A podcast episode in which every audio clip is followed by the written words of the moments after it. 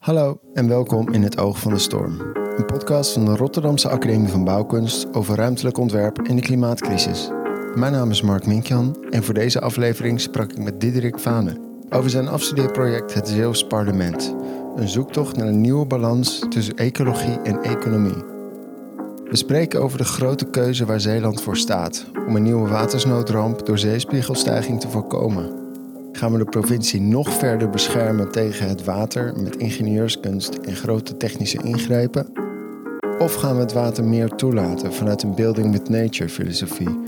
En wat betekent dat alles voor de Zeeuwse cultuur?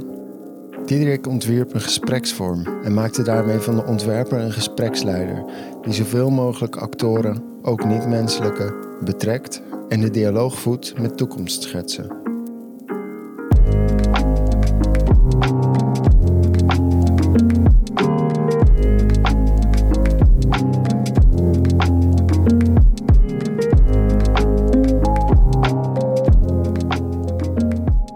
Welkom in deze podcast. Dankjewel, Mark. Gefeliciteerd allereerst met je afstuderen. Ja, ja. En we zitten hier op het kantoor van uh, Palmbout, Urban Landscapes, waar jij, uh, waar jij werkt. Maar we moeten het hebben over Zeeland. Ja. Uh, want dat is je, daar draaide je hele afstudeerproject om. De titel daarvan is Het Zeeuws Parlement. Zoek toch naar een nieuwe balans tussen ecologie en economie. Mm -hmm. Misschien voordat we de diepte ingaan, kun je in, in een paar zinnen uitleggen waar je, waar je afstudeerproject over gaat? Ja, Zeeland staat voor een keuze de komende jaren tussen een zoet en een zout Zeeland. Um, en dat is een keuze die, die eigenlijk gemaakt zou moeten worden door degene die ook uh, in Zeeland verblijven. En dat zijn uh, de Zeeuwen zelf natuurlijk, maar ook uh, soms actoren die we niet, die, geen stem hebben. Um, en eigenlijk is mijn afstuderen een platform geworden uh, voor een debat. Uh, een debat wat dan gevoerd wordt door het parlement van Zeeland. Ja, en uh, nou, daar kunnen we zo wat verder op ingaan. Dat, dat parlement, wat dat dan precies is en wat, wat dat, wat dat, waar dat over zou moeten, zou moeten gaan, zou moeten stemmen als het ware. maar, maar misschien even een stapje terug, zeg maar Zeeland nu, op dit moment? Wat is, wat is zeg maar de, de situatie? Wat zijn een paar dingen waar we... of die onderdeel zijn van de, um, ja, van de probleemstelling? Waar zit de urgentie? Ik raak eigenlijk een beetje gefrustreerd als ik zo terugkijk op Zeeland vanuit Rotterdam. Dus ik ben, ik ben zelf ook een Zeeuw. Ik kom uh, van het eiland Schouwen-Duiveland, vlakbij Zierikzee.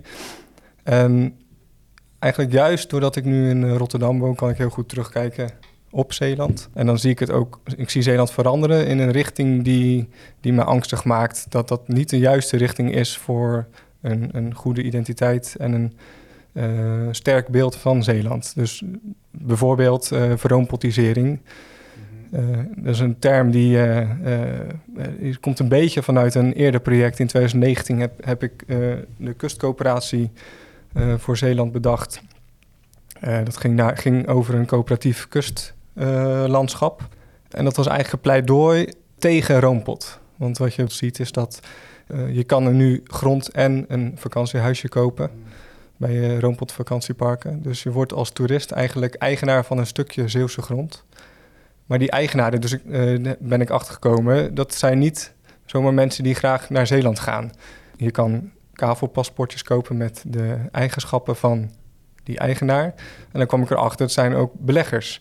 Dus mensen die kopen daar een stukje grond en een huisje en die gaan dat verhuren aan toeristen. Dus kusttoerisme wordt een beleggingsobject. Ja, en eigendom is iets anders dan, uh, dan eigenaarschap. Zeg juist, ja, ja, totaal geen eigenaarschap juist. Ja, en, en stond er vorige maand ook in het NRC een artikel over, over de wil van Roompot is wet. Uh, zij krijgen gewoon overal voorrang, ook omdat het Zeeland niet de meest financieel uh, sterke provincie is op dit moment. Dus ze hebben geld nodig en Roompot, het is gewoon een grote, grote haai wat dat betreft. dus dan staat het kleine Zeeland misschien wel een beetje machteloos tegenover zo'n groot bedrijf. En dat was vroeger ook nog trouwens uh, een Zeeuws bedrijf van origine, 1965 geloof ik, maar is in 21, als ik me niet vergis, verkocht aan een Amerikaans beleggingsbedrijf, KKR. Hmm. Dus het, is, het schaalt ook achter de schermen heel erg op. Ja, die winsten die daar worden gemaakt, die stromen niet meer naar een Zeeuws bedrijf, maar die stromen het land uit, zeg maar. Ja. Ehm, dat, dat is een van de drie indicatoren die ik noem. Ik, noem, ik beschrijf daarnaast ook de schaalvergroting van de landbouw, die me heel erg uh, zorgen baart. Ehm, en tot slot de visserijsector, die eigenlijk nog op fossiele industrie vaart.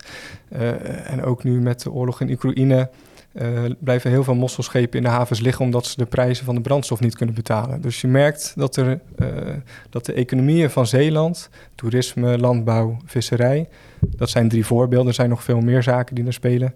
Uh, maar deze drie voorbeelden die uh, schalen enerzijds heel erg op en anderzijds werkt het op dit moment niet meer en is eigenlijk niet houdbaar. Ja. Dus er moet wat gaan veranderen.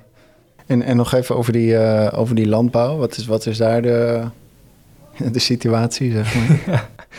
ja, we zien het op het nieuws vrij vaak langskomen. Dus de, de boerenprotesten, et cetera. Maar de situatie is vooral dat hoe krijg je een, een, een goede symbiose tussen de landbouwsector en de ecologische benodigde kwaliteiten. Dus hoe gaat dat beter samen? Die monocultuur naar een permacultuur of meer lokalere vorm van landbouw of uh, de, ook de bedrijfsorganisatie die erachter zit. Dus je ziet ook dat veel kleine boeren moeten pachten bij grote verzekeringsmaatschappijen. Dat is ook niet altijd de ideale situatie. Dus op meerdere fronten is die landbouw heeft behoefte aan verandering. En dat zijn echt eigenlijk ook, ik bedoel, uh, toerisme, uh, visserij en landbouw. Dat zijn allemaal dingen die ook verknoopt zijn aan het landschap. Ja. En die twee uh, scenario's die jij uitwerkt voor Zeeland, die gaan over die keuze tussen zoet of zout. Wat is nu, voordat we op die scenario's ingaan, wat is nu de situatie van, van dat landschap? Of van zeg maar het landschap in, in, in relatie met dat uh, watersysteem? Um, de, het landschap hoe het er nu uitziet is eigenlijk... Uh, Zeeland is eigenlijk een grootschalig productielandschap, zou je kunnen zeggen. Uh, het, het, kusttoerisme, wat eigenlijk geen productielandschap is... zit voornamelijk langs de kustzone, het woord zegt het al. En het achterland bestaat voor volgens mij 70% uit mijn hoofd uit landbouw. Dus er worden suikerbieten, wortels, uien geproduceerd... en die gaan vervolgens de hele wereld over. Dus... dus achterland, grootschalig productielandschap. En dat landschap heeft ook, heeft ook heel veel betekend, uh, ook voor Nederland, uh, voor de welvaart van de boeren, voor, ook, maar ook voor de dorpen die daar in dat landschap liggen. Dus er is een sterke wisselwerking en het is ook wel in mijn ogen in eerste instantie een goede stap geweest, ook vanuit de ruilverkaveling gedacht.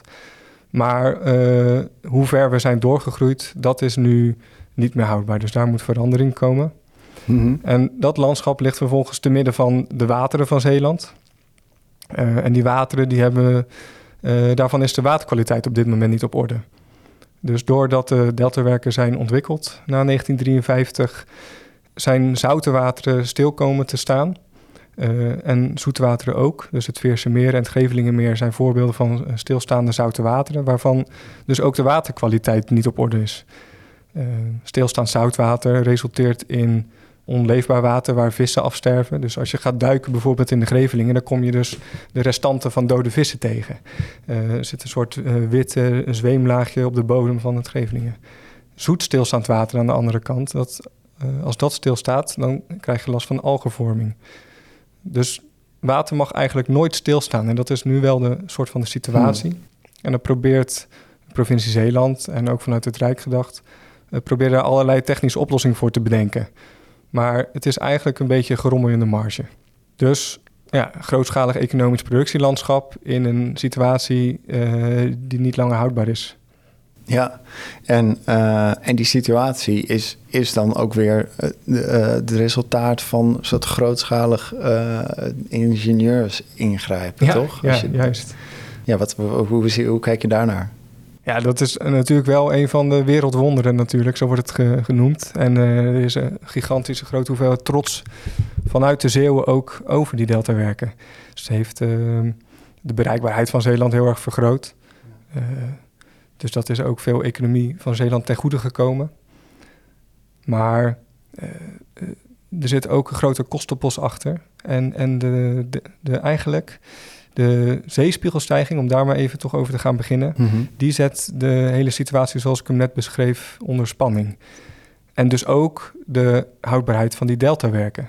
Deltawerken moeten in eh, 2080 moeten ze eh, bestand zijn tegen een 1,3 meter zeespiegelstijging. En daarvoor moet er een beslissing gemaakt worden over wat de toekomst daarvan is. Of deltawerken moeten permanent dicht, of ze moeten open, of moet eh, een nieuwe ingenieurskunst eh, gaan komen. Ja. ja, want als, we, dus als er niet wordt ingegrepen, zeg maar, dan wordt het dus de keuze tussen... eh, Eigenlijk begon het inderdaad zo, een, een gesloten of een open deltawerkensysteem. En dat gesloten of open, vanuit die gedachtegang kom je eigenlijk ook bij twee oplossingsrichtingen Mhm. terecht. Want als je de deltawerken open laat staan, eh, krijg je eigenlijk een zout scenario eh, waarbij je het water toelaat. Ehm, meer vanuit building by nature gedacht. Terwijl als je gaat voor een gesloten kering, gesloten systeem, dan dat betekent dat er vanuit de rivieren eh, water Zeeland binnenstroomt. En dan ontstaat eigenlijk een zoet binnenmerenklimaat. Dus vanuit, dat is eigenlijk de basis geweest waarop een gedachtegang is voortgebouwd. Ja, en voor die, voor die, twee, en die twee scenario's, die heb je eigenlijk eh, best wel ver eh, uitgewerkt om een soort van dat hele, dat vergezicht voor beide te, helemaal te schetsen en een soort invoelbaar of inleefbaar te maken. Ja. Op basis waarvan dus, nou ja, iedereen, iedereen zou elkaar zeggen, kan, kan meepraten over die toekomst en, eh, en er een keuze kan worden gemaakt. Is dat, is dat hoe, ik, eh, hoe ik het kan samenvatten? Ja, eigenlijk wel. En het is ook heel, belang, het is een heel belangrijke eh, factor geweest in het afstuderen over wat voor product maak je en hoe ziet dat product eruit, zodat het gebruikt kan worden als gespreksonderwerp. Dus het moet zeker geen advies zijn, zeker geen eindproduct, zeker geen eh, eh, eh, visualisatie die aantoont zo moet het worden. Het moet een product zijn die de discussie aanscherpt en ook een stap verder kan brengen. Want dat is, je ziet ook afgelopen, ja, eigenlijk al vanaf 1937, toen werd geconcludeerd dat de dijken te laag waren. En eh, kwam de founding father van de Deltawerken, Johan van Veen, die kwam eigenlijk met plannen voor Zeeland. En er, die Ja. ging ook dat debat al aan tussen een zoet- en zout-Zeeland. En sindsdien, eh, ook al toen de deltawerken gebouwd werden, werden er alternatieven getekend. Door, door allerlei landschapsarchitecten, ingenieursbureaus, eh, gewoon eh, hobbyisten eigenlijk, die ook Mhm. op een bierveeltje wat zaken tekenen.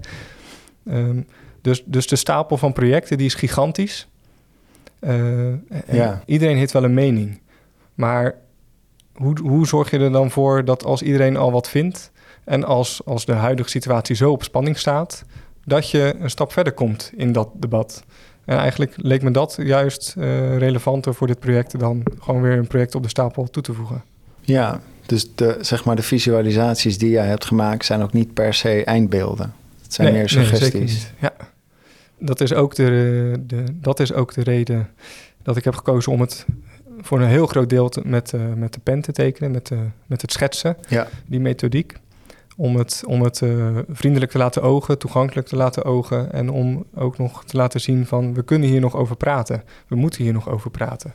ja, terwijl een rendering kan al eh, een soort, als een soort voldongen feit bijvoorbeeld eh, overkomen. ja. Dat mensen denken, wow, wat maak je me nou? Ja. Eh, terwijl als je iets meer een soort schetskwaliteit eh, gebruikt in je werk, dan geeft het meer de suggestie van hé, hey, we zouden deze kant op kunnen gaan. Wat, Ja. wat denk jij ervan? Ja. Ehm, ja, nog, nog even voor, mijn- voor mijn eigen begrip, want ik ben niet de grootste kenner van watersystemen. Ehm, eh, wat is dan nu de situatie als je, als je het hebt over zoet of zout? Nu is het eigenlijk een soort van tussenvariant. Ja. Eh, dus je hebt eh, verschillende meren. Eh Grevelingenmeer, Oostschelde, Westerschelde, Veersemeer en Volkerakzomeer. Dat, eh, de deltawerken die is in dat watersysteem eh, neergelegd op zo'n manier dat we onszelf kunnen beschermen tegen eh, stormvloeden. Wat er nu is gebeurd, wat je ziet bij de, bij de Krammersluizen, dat zijn de sluiscomplexen die het Volkerak-Zomeer van de Oosterschelde scheiden. dat is eigenlijk een harde scheiding geworden. Als je daarin gaat verdiepen, kom je uit bij, bij bellenschermen bijvoorbeeld, wat Rijkswaterstaat aan het onderzoeken is. En dat vormt dus een harde scheiding tussen zoetwater en zoutwater. Dat voorkomt dat die zoet en zout met elkaar in mm. verbinding staan, zodat ze het Volkerakzomeer ook als zoetwaterreservoir kunnen gebruiken voor uh, Brabant, voor Zeeland, voor de landbouw. Maar ook uh, uh, vanuit de Biesbos onder andere ook, wordt er zoetwater aangeleverd aan Zuid-Beveland voor de fruitteeltsector. En dat gaat ook nog door tot aan de in industrie van Vlissingen-Soeburg. Want zoetwater gebruiken eigenlijk voor drie dingen. Hè? Drinkwater, landbouw en de industrie. Om je machines door te spoelen tegen corrosie, et cetera. Dus dat Volkerak Zomeer is eigenlijk heel erg belangrijk voor Zeeland wat dat betreft. En als je, ik ben ook met boeren wezen praten en die zeiden dan ook... we moeten pijpleidingen aan gaan leggen van dat Volkerak Zomeer naar Schouwen-Duiveland. Uh, want wij geraken daar nog niet zo makkelijk. Wij zitten omringd door Grevelingen en Oosterschelde en dat is zout. Uh, dus er zijn allerlei gedachten in, in de provincie, maar het blijft allemaal technisch. Het blijft mhm. allemaal ingenieurskunst. Dus het is geen systeem wat gedacht is vanuit de basis, vanuit bodem en het water. Dus, dus hoe gaan we daar dan mee om? Is dat hoe, hoe we voort willen? Weer een, een, nieuwe ingenieurskunst die we daar overheen leggen? Of moeten we vanuit de andere gedachten gaan nadenken? Ja, wat het nu is eigenlijk... De, de, alle voorstellen die je nu hoort en ziet... dat is meer een soort patchwork van verschillende toevoegingen, uitbreidingen. En dat, dat is een spectrum dus van stilstaand zoutwater tot stilstaand zoetwater en alles wat daartussen zit. En op sommige plekken zit er nog wel beweging. De Westerschelde die staat nog volop in beweging natuurlijk. En de uh, Oosterschelde die is door de Oosterscheldekering nu met 80% nog in getijden in werking. Uh, nee, laten we, laten we gewoon naar je scenario's gaan. Mhm. Ik ben wel benieuwd naar... Uh, laten we gewoon beginnen met zoet. Mhm. Wat is zeg maar de grote, grote ingreep die je voorstelt in het zoete scenario? En, um, en, wat, en waar resulteert dat in? Uh, het zoete scenario sluit dus zoals gezegd Oost-Scheldekering af, maakt eigenlijk gesloten kustlijn. Dat betekent dat je vanuit de rivieren je zoete water binnen laat stromen. En dat er uh, langzamerhand met de tijd, zal ongeveer 40 jaar duren, zoetwaterreservoirs zouden kunnen ontstaan. Um, dat is belangrijk, want er stond laatst uh, in de krant in 2030 is de continue garantie van zoetwater uit de kraan, die wordt niet meer gegarandeerd. Dus dat betekent dat jij niet meer altijd een glaasje water zou kunnen tappen. Nou, ja. dat is gigantisch zorgwekkend. Dus, dus de zoetwater, het zoetwatervraagstuk in Nederland, dat is echt enorm belangrijk. En daar moeten we uh, veel grotere stappen eigenlijk in maken. En het zoete scenario zou dat dus als oplossing uh, kunnen aanbieden door daar zoet water te gaan bergen. En wat voor, wat voor landschap, uh, waar resulteert dat dan in? Ja, dat brengt een uh, ander landschap met zich mee dan... Eh, ja, dat... dat, dat in Zeeland zijn er bepaalde trends gaande in het huidige landschap. Dus je ziet bijvoorbeeld, in Ierseke zit een oesterboer. En er zit in Drijschoor een wijnboerderij. En dan hoor je het eigenlijk al. Die wijnboerderij, dat is iets wat heel erg gebruik maakt van zoetwater. Uh, terwijl de oesterboer heel erg behoefte heeft aan zoutwater. Mm -hmm. Dus afhankelijk van de keuze die je maakt, zoet of zout, bepaalt dat ook welke producten je eigenlijk kunt gaan ja. verbouwen op het land en in het water. In de zoete scenario ben je eigenlijk de, de, uh, de visserijsector vrijwel kwijt, in mijn ogen. Dus die uh, mosselteelt en oesterteelt, die kan niet meer voortbestaan als je kiest voor het zoete scenario. Dat is, dat is erg pijnlijk. Mm. Want dat is voor, voor mijn gevoel een groot onderdeel van de Zeeuwse identiteit. Maar het kan ook nieuwe kansen opleveren. Dus als je gaat verdiepen in wat uh, een landschap met zoetwater zou kunnen bieden, dan kun je. En, en ook aan een landschap wat heel erg zou moeten gaan vernatten. Want het is kleigrond, uh, wat aan het, uh, waar bodemdaling een groot probleem is. En ook de verzilting. Dus eigenlijk om bodemdaling tegen te gaan, wil je het landschap vernatten. Mm -hmm. Bijpassende producten daarvoor zijn bijvoorbeeld cranberries of waterbuffels die daar rondwandelen. Of die wijngaarden die je zou kunnen opschalen. Of meekrap verbouwen. Dat is een product wat eigenlijk verdwenen is geraakt in Zeeland, maar ja. opnieuw interesse krijgt voor de mode-industrie bijvoorbeeld. Voor, vanwege de rode kleurstof die je ja. daaruit kunt halen. Dus er zijn allerlei producten eigenlijk ehm, die, die passen bij een zoetwaterlandschap. En dat is dan uh, dat is ook gelijk het verleidende materiaal naar de, de, de, boeren die op dat landschap werken. Zo van, dit zou jij kunnen gaan verbouwen als wij deze richting gaan kiezen. Kies je voor het de zoute oplossingsrichting, dan brengt dat een heel ander palet met zich mee eigenlijk. Dus dan uh, hebben sowieso die mossel- en oesterteelt een toekomstperspectief. Maar landinwaarts is het wat spannender. Want dan ga je dus wordt het land en het, de, het kwelwater wat eronder komt, wordt zouter. Dus de verzilting verergert eigenlijk. Dus je moet gaan nadenken, wat zijn gewassen waar we nog niet helemaal gewend aan zijn, die daarbij zouden kunnen passen. Dus dan ben ik aan de zilte teelt aan het denken. Ja, dat is, en dat is zijn dingen als zeekraal en zo. Zeekraal, dat is uh, een van de bekendste. Maar ik had uh, tijdens mijn slotpresentatie ook uh, voor beide richtingen verschillende gerechten gepresenteerd. Hmm. Want, want, want bijvoorbeeld ijskruid of lamsoor of uh, oesterblad. Dat zijn groentes die niet zo bekend zijn in de, in, de, in, de, in de maatschappij op dit moment. En die je ook niet zo makkelijk kunt kopen bij de supermarkt. Uh, maar wel zeer lekker zijn. Dus, dus uh, het is op zich ook nog best wel een breed arsenaal. Maar niet alleen die zilte groenten. Het gaat ook over algenkweek, wat we misschien kunnen gebruiken voor biobrandstof. Het gaat ook over kelp en wier en nou, eigenlijk een, een compleet arsenaal van uh, aquatische producten. Die in mijn ogen ook wel wat meer passen bij identiteit van Zeeland. Hmm. Maar dat is een persoonlijke annotatie en niet. Het moet eigenlijk altijd objectief blijven. Ja, ja.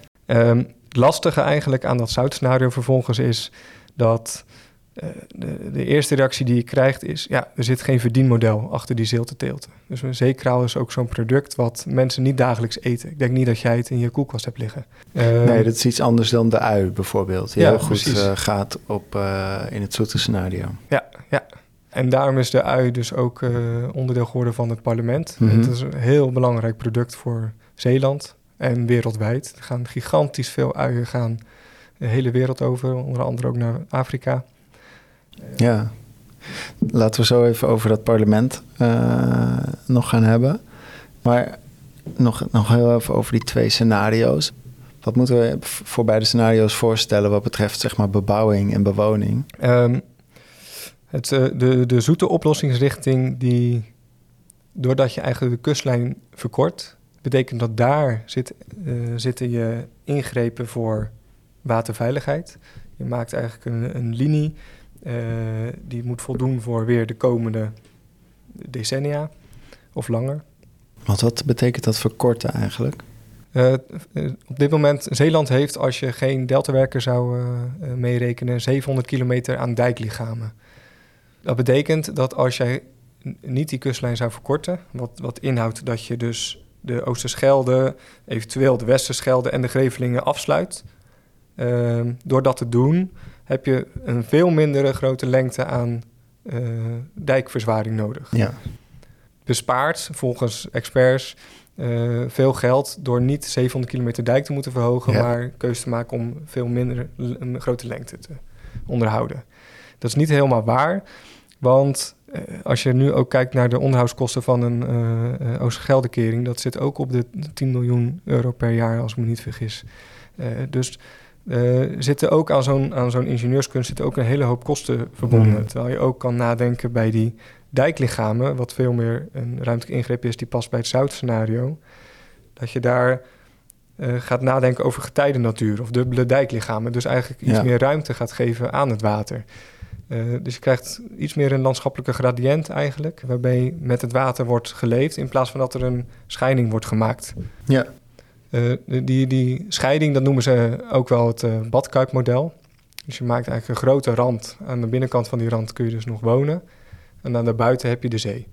Uh, Zuidoplossingsrichting is veel meer een, een, symbiose tussen de twee.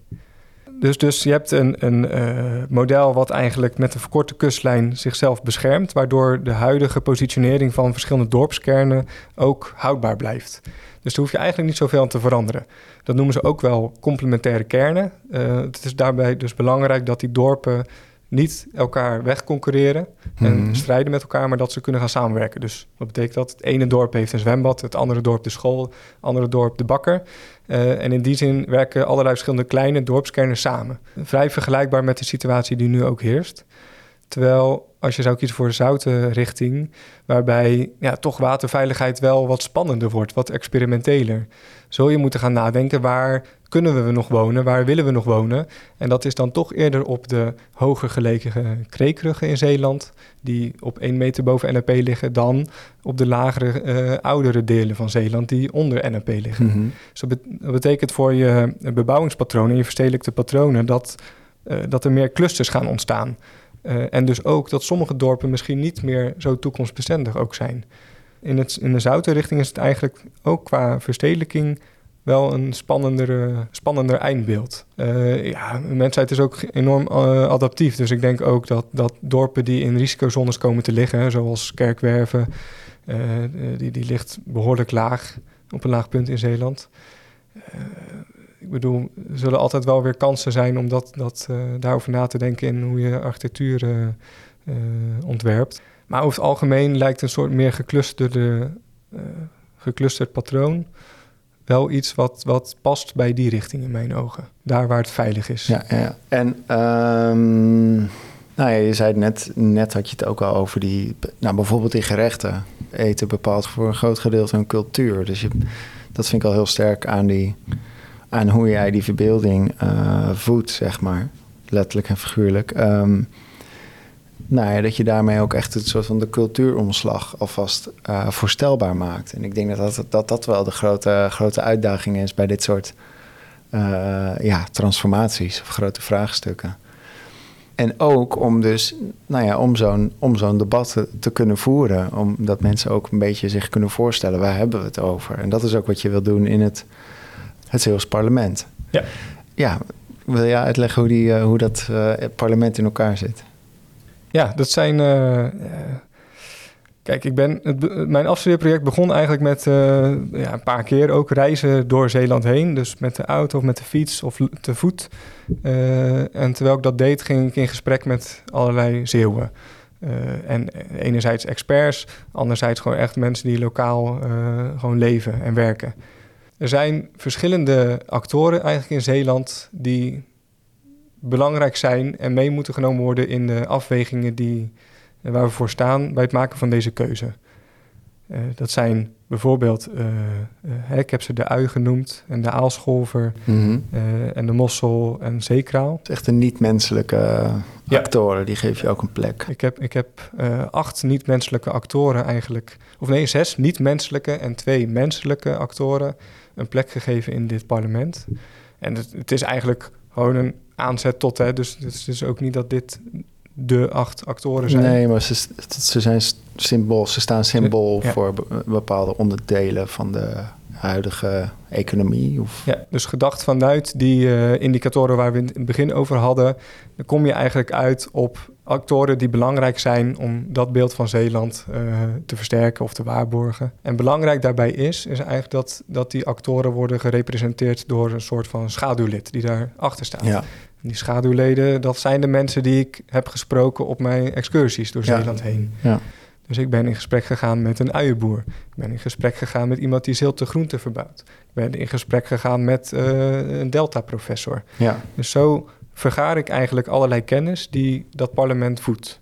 En die dus houvast geeft uh, aan de vormgeving van het debat. Mm -hmm. Dat vind ik ook wel interessant, die, die verschillende gesprekken die je hebt gevoerd in, in, in en om Zeeland. Wat is, wat, is een, uh, wat is een ontmoeting of een gesprek wat je heel erg is bijgebleven? ja, wel uh, even denken hoor. Bij de, ja, toch ook wel bij die boer. Die, mm. uh, die uienboer. Ja. nou, hij verbouwde ook uiteindelijk niet alleen ui hoor, ook andere, andere gewassen. Maar ik kwam bij hem langs en dan kom je op dat erf. En dat is al een geweldige ervaring, vind ik dan. Uh, kon bij hem boven in de schuur, had in je ruimte. En daar kon ik gaan zitten op een uh, wat oudere tafel. En er stond een oudere koelkast en haalde hij even wat koekjes en drank uh, uit. En wij, ik legde twee schetsen op tafel. Er waren echt nog uh, behoorlijk gewoon een paar krabbels op papier, zeg maar. En ik had een paar post-its meegenomen wat stiften. En zo hebben we daar dan een uur zitten praten over wat, wat hij vond dat belangrijk is in Zeeland. waarbij dus argumenten naar boven kwamen heel erg vanuit de boer gedacht. Mhm. Dus ik heb mijn trekker helemaal al geüpgrade met, met, met ventielsystemen die langzaam leeglopen als ik het land oprijd. Uh, dus het ging heel erg over dat soort zaken. Maar anderzijds... ja, over drassigheid en zo. Drassigheid inderdaad, maar ook over welke, welke gewassen verbouwen over 50 jaar. Dus zijn zoon die hm. kwam er later ook even bij zitten. En die gaat het bedrijf dan overnemen. En, en uh, de vader die vertelde, vertelt dan... Uh, ik geef mijn zoon mee, ga nadenken over iets wat jij wilt verbouwen en wat jij kan verbouwen. Denk mhm. bijvoorbeeld aan olijven of uh, kiwis noemde hij volgens mij zelfs ook. Ik weet niet op wat voor termijn hij dan spreekt, maar wel met de gedachte van uh, klimaatverandering en steeds warmer klimaat. Dus zij zijn, uh, los van of dat dan realistisch uitgangspunt is of niet, het gaat wel over dat zij vanuit een heel erg ondernemende houding en toekomstgerichte houding nadenken over duurzame vorm van bedrijfsvoering. Ja, en ook wel van verandering uitgaan. En, dat dus verandering, verandering uitgaan, ja. ja. En daarnaast, uh, de, de, de, oh, maar ook de boze emoties, die, die, kwamen ook ter sprake richting de overheid, richting de banken, uh, de welbekende zaken eigenlijk. Uh, hij zat ook met zijn BBB-trui daaraan, dus mm -hmm. werd wel een statement gemaakt. Ja. Maar hij, is in ieder geval niet, hij was in dit geval totaal niet bang voor de verandering. Het belangrijkste voor hem was dat hij zelfstandig kon zijn en kon blijven vanuit zijn familie gezien. Dus hij wekte zijn eigen duurzame energie op. Uh, had, had ze verschillende plotjes zo, ver, zo verdeeld, zodat hij nog een soort van kleinschaligheid kon behouden op microniveau. Uh, dus er zaten allerlei ingrepen in die, die best wel interessant zijn om, om mee te nemen in denkrichtingen. Ja, en die, en die al anders zijn ook dan misschien de standaard uh, uh, monocultuur, landbouw aanpak Zeker. die... Uh, ja. ja, dus ik had eigenlijk ook wel een goede boer te pakken. Niet, er zijn ook minder goede voorbeelden. Ja, ja nee, precies. Oké. Nou, even terug naar het, naar het parlement. Dus de twee menselijke actoren zijn de boer. De toerist en de, de dorpsbewoner. Oh, de toerist en de dorpsbewoner. Ja, precies. Voor de, ja, dus je, kan het ook tot niet-menselijke vervormen. Maar uh, ja, de toerist is toch wel uh, enigszins belangrijk voor Zeeland. En de dorpsbewoner die zit, die zit daar ook echt in het dorp. En die eigenlijk de, de, voor, voor de dorpsbewoner is het uitgangspunt... hoe kan ik droge voeten ook houden? Voor een groot deel is dat belangrijk voor de bewoners. Dus als je het gaat hebben over... ja, wat als we de deltawerken open laten staan... Uh, veel generaties die daar nog zitten, die hebben nog eh, de herinneringen aan de, aan de ramp. En voor hun is dat nog steeds lichtelijk traumatisch. Dus ik heb ook met uh, verschillende uh, mensen gesproken die, waar dat nog echt vers in het geheugen zit. En waar dat dan ook heel gevoelig is als je met zo'n gesprek aankomt. Ja, ja, hoe reageerden zij dan als jij zegt van... nou, misschien moeten we maar weer half, half in zee gaan wonen, zeg maar? Ja, eigenlijk belachelijk. Ja. het kan echt niet. Dat denk je wel niet. We hebben zoveel uh, energie, tijd en uh, nachtmerries aan overgehouden. Hoe kan je nou op deze manier uh, dit soort voorstellen bedenken?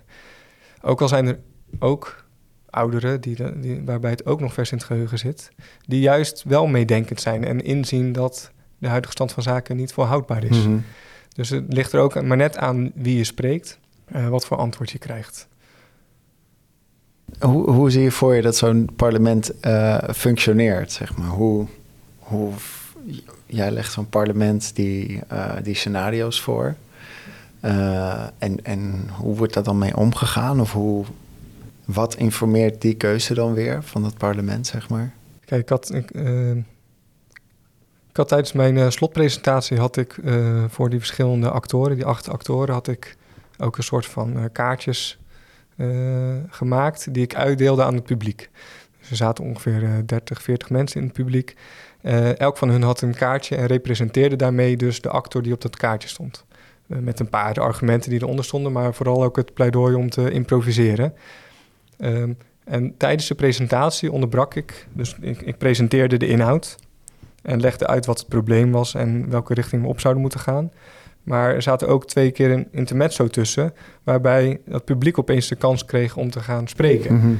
Dus er zaten vrienden van mij uit Zeeland die uh, totaal uh, niet op deze manier nadenken en opeens een ui moesten gaan representeren. Ja. En de ander moest opeens de toerist gaan representeren. Dat is misschien wat dichterbij dan, maar wat ik goed vond werken is dat je mensen dus echt daadwerkelijk verplaatst in een andere positie en ze dwingt om opeens na te denken over andere belangen. Ja. Die ja, dus ook soms geen stem hebben.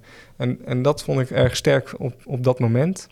Ja, dus het is eigenlijk een soort rollenspel uh, manier om de situatie inzichtelijk te maken en, en, en ja, hoe noem je dat? Wederzijds begrip uh, ja, ja. te genereren. Ja, want dat is inderdaad wederzijds begrip. Dat is best wel een uh, kernboodschap ook geworden in het afstuderen. Dat uh, ook nu in deze tijd waarbij er zoveel mensen en partijen en groepen lijnrecht tegenover elkaar staan. Dat, dat we, hoe, hoe krijgen die mensen dan ook dichter bij elkaar? Dus hoe creëer je in, van, in plaats van oppositie, hoe creëer, je empathie? Mm -hmm. um, en dat doe je volgens mij toch gewoon om, om mensen en hun gedachten in iemands anders belangen te verplaatsen en, en een verhaal te vertellen en het gesprek te voeren over die belangen en over die angsten of uh, woede of emoties die er spelen. Ja. Dus door dat te gaan delen met elkaar en, en samen te gaan zitten en daar een gesprek over te voeren, worden soms ook zaken misschien wel wat makkelijker. Ja, en in potentie is dat een heel ander proces dan, dan een meer, zeg maar, defensief of agressief uh, participatie uh, uh, ja, traject wat we misschien vaker gewend zijn. Ja. Of hoe mensen daarin staan. Dat is toch, daar wordt de tegenstelling eerder, ge, hoe zeg je dat, gevoeld. Ja, ja dan, dan, als je normaal gesproken participeert, dan kom je met een, een plan of een advies. En dat is, ja, ligt eraan wat voor project het is, in hoeverre dat ook dan al af is. En dan zijn er mensen voor of zijn er mensen tegen. En dan krijg je input en dan schaaf je dat nog een beetje bij. Maar uh, dat, is dan, dat gaat dan over een project wat eigenlijk al gerealiseerd moet gaan worden. Ja. Uh, wat vrij concreet al, al vaak ja. is. En dit is een product wat bedoeld is puur voor dat gesprek, puur voor dat debat. Uh, voor en daarmee dus wezenlijk anders. aan de planvorming eigenlijk. Ja, eigenlijk wel. Om, om uit te zetten wat nu precies dat discours is uh, waar Zeeland voor staat. Uh, wat, welk, maar ja, bovendien ook waar Zeeland voor wilt gaan staan. Want ik denk dat dat een van de allerbelangrijkste zaken is. Ik vind dat heel erg. Wat, maakt nou identiteit, zeg maar? Dat is dan een beetje de achterliggende vraag. Mm -hmm. En voor mij is dat een groot deel de verbondenheid van de zee met hun provincie. en de relatie met het landschap. Ja. En die verbondenheid voel je als je eigenaarschap voelt en als je uh, keuzes maakt voor jouw provincie. En als je daar gesprekken over voert, inhoudelijk. Dus dit afstuderen helpt ook om de Zeeuwen in het algemeen eigenlijk een stem te geven. Ja, nou ja, ik moest denken aan, weet je, cultuur is nooit een statisch iets. Ook al doen sommige mensen dat geloven, dat het... Mm -hmm dat dingen al honderd jaar hetzelfde zijn. Maar dat is, voor, dat is in Zeeland ook niet zo, volgens mij. Dus nee. een soort bijna continue transformatie. En als je mensen die blik ook meegeeft en vanuit daar weer... Uh, 50 jaar toch is jouw... dat je ongeveer 50 jaar vooruit kijkt. Ja, ja. Dan geeft dat ook een... Uh, nou ja, misschien wel een vorm van eigenaarschap. Van hé, hey, ik, uh, we kunnen hier meedenken en uh, we kunnen ons dit eigen maken. En, en hoe zie je dat, hoe zou jij het idealiter toegepast zien? Ja, eigenlijk wil je de, de belangende actoren, die wil je bij elkaar hebben in een ruimte. Zodat dat gesprek ook daadwerkelijk vorm gaat krijgen. En gevoerd wordt door degenen die daarover gaan. Overigens worden die gesprekken wel al vrij breed door de hele provincie gevoerd, al uh, jarenlang. Mm -hmm. uh, maar in dit geval zou je dus eigenlijk het parlement uh, daadwerkelijk een keer willen uitvoeren. En, en repeteren misschien ook wel. Inderdaad, iets wat je dan dus, een, een manier, een vorm, wat kan reizen doorheen de provincie, waarbij die gesprekken ook daadwerkelijk gevoerd kunnen worden. en daarmee de lading die onder dit project ligt, ook weer verrijkt en ja. aanscherpt. Ja. En hoe zie je dan, uh, ja, wie zei net al, dit is een heel ander, ander traject dan uh, hoe klassiek de, de, de, participatie wordt vormgegeven. Hoe zie je de rol van, de, van, van jou, van de ontwerper, uh, in een traject als dat wat jij voorstelt? Eigenlijk verandert die rol meer naar moderator of discussieleider misschien wel. Mm -hmm. Dus als je zo'n gesprek ook zou voeren, zie ik mijzelf als degene die het verhaal doet. En eigenlijk een soort van in het midden van die kring staat om het te begeleiden. Uh, de vragen te sturen, de, de opmerkingen uh, te beheersen, zeg maar. Terwijl dat gesprek wordt gevoerd op inhoudelijk niveau door de verschillende actoren. Dus je bent niet meer degene die uh, het plan vormgeeft, maar degene die het plan meer vanuit een vragende houding begeleidt. Ja. Dus ja, vragen stellen was echt enorm belangrijk afgelopen jaar. Dus, dus, juist door bij iedereen te vragen en door te vragen, kom je achter bepaalde details en bepaalde zaken en bepaalde emoties en bepaalde uh, perspectieven, die je uh, vervolgens een vorm kan geven in een schets. Dat was mijn volgende vraag: van hoe gebruik je de klassieke uh, tools of producten of vaardigheden van de ontwerper? Ja. hoe pas je die dan weer toe? Ja, dat is dat uh, schetsen voor mij heel erg. Dus sowieso is het schetsen voor mij heel erg uh, enorm belangrijk. Of althans, ik haal daar heel veel lol uit. Maar ik bedoel, als je uh, dat gesprek met die actoren en die inhoud, zij zijn niet degene die dat kunnen visualiseren. Dus waar, waar je aan de ene kant de moderator bent of de discussieleider, ben je ook degene die de reacties vormgeeft in ja. een beeld, in een uh, planfiguur, in een schets. Dus je ziet het ook op de voorkant van het boek. Uh, zie je een van de twee oplossingsrichtingen staan. En door dat op deze manier te visualiseren, maak je het ook voor de actoren toegankelijk. Dus zij zien opeens, oh ja, hier woon ik. Oh ja, dan betekent dit voor mijn toekomst en voor mijn bestaan. Oh, ik, ik krijg hier te maken met deze zaken. Oh, ik moet misschien nadenken over dit. Dus de, de schets die versnelt eigenlijk dat gesprek in die zin. Ja, en dus tegelijkertijd daarmee, door die confrontatie, krijg je ook allemaal reacties van, men, van die belanghebbenden, die soms heel praktisch zijn, of soms heel filosofisch. Die, dus die verrijken ook weer jouw begrip van de situatie, kan ik me voorstellen. Zeker, ja. Uh, en daarmee ook, brengen ze ook dat hele plan weer weer verder. Ja, ja ik heb twintig varianten getekend van die kaart. Ja. Dus uh, uh, ja, ik denk om de maand uh, lag er weer een nieuwe variant op tafel. En dat vind ik ook het grappige, dat het... In het begin dacht ik, ik begin een beetje op, op een bepaald niveau... en dan maak je langzaam die stappen naar een steeds verfijnder detailniveau. Maar het is eigenlijk helemaal afsturen blijven hangen op dat regionale schaalniveau... Dus wat genuanceerder hoor. Maar dus mm -hmm. ik zoom ook in op de ui. Dus ja, het is ja. niet helemaal zo dat het één schaalniveau is. Maar die regiokaart uh, voor zoet en voor zout... dat zijn gewoon de twee producten. De, de belangrijkste producten van mijn werk. Uh, want daarmee doe je dus heel de tijd dat verhaal... en voer je dus heel de tijd dat gesprek. En dat, wat ik eerder zei, dat was in het begin... was dat nog een paar uh, grove lijnen op een schetsvel. Mm -hmm. En dat werd steeds verfijnder.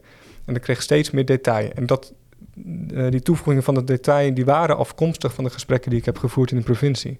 Dus elke keer als ik opnieuw een ronde gesprek had gehad, werd mijn kaart weer preciezer. En dan kwam er weer meer input bij.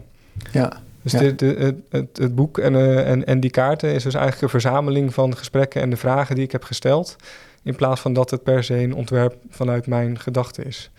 En nou ja, en tegelijkertijd heb je ook wel situaties geschetst, zeg maar, de scènes uh, bij een stedelijke, of niet stedelijke, maar uh, situaties uh, in dat scenario, zoals je de wereld over, over, over een halve eeuw zou kunnen ervaren op die plek.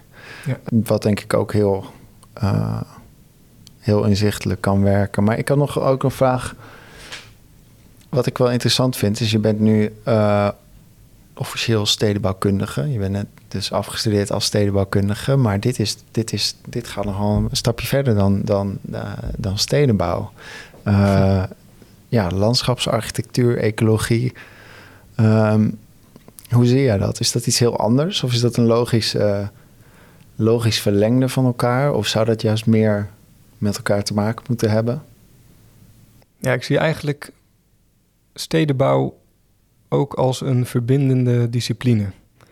Dus je kan, je hebt heel erg concrete ideeën als je gaat nadenken over verkeerskunde of over uh, landschapsarchitectuur of interieurontwerp of architectuur. Kan je veel concrete zaken bij bedenken. En stedenbouw is toch altijd wel een beetje abstracter. Voor een deel komt dat doordat stedenbouw al die verschillende disciplines eigenlijk bij elkaar pakt. In de huidige maatschappij met klimaatopgaves voornamelijk is in dat pakket waar wij integraal verhalen voor bedenken, is ecologie en landschap is eigenlijk enorm belangrijk geworden. En water. Je kan eigenlijk niet meer die thema's niet meenemen in, in uh, vormen van een verhaal. Mm en, en daar ben ik ook een soort van tegenaan gelopen. Dus je gaat het over Zeeland hebben, maar het gaat in Zeeland niet per se over de, over de stad en over het dorp. Het gaat in het begin, daar moet je beginnen. In de basis gaat het over uh, hoe maak je een sterke fundering ja. In je landschap. Een, een houdbare en duurzame basis.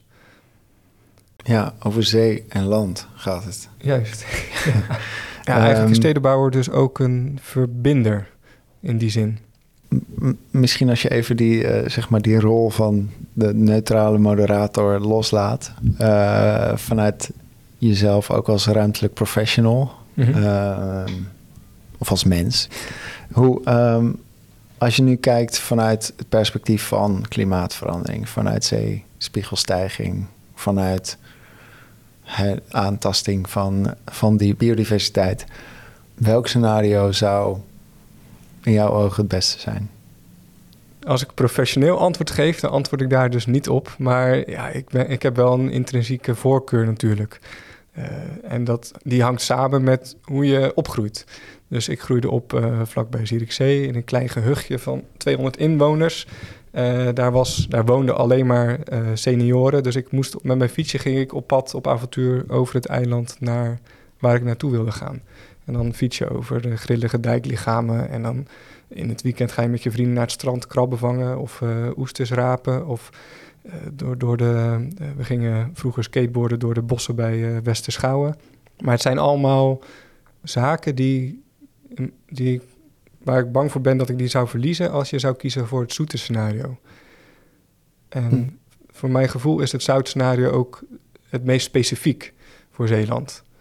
Dus uh, de, de, het zoete water en de zoetwaternatuur met rietkragen en, en dat soort zaken en weides. Dat zie je ook bij het IJsselmeergebied. En je ziet dat ook uh, bij de Friese meren bijvoorbeeld. Dus je voegt eigenlijk een landschapstype toe in Nederland of natuurgebied, wat je ook al hebt. Dus ik denk dat juist inzetten op een heel erg specifiek landschap, wat onderscheidend kan zijn voor Nederland en ook daarbuiten, ook voor Europa zelfs uh, uniek specifiek deltagebied, waar aquacultuur en experimenteren eigenlijk uh, bovenaan staan.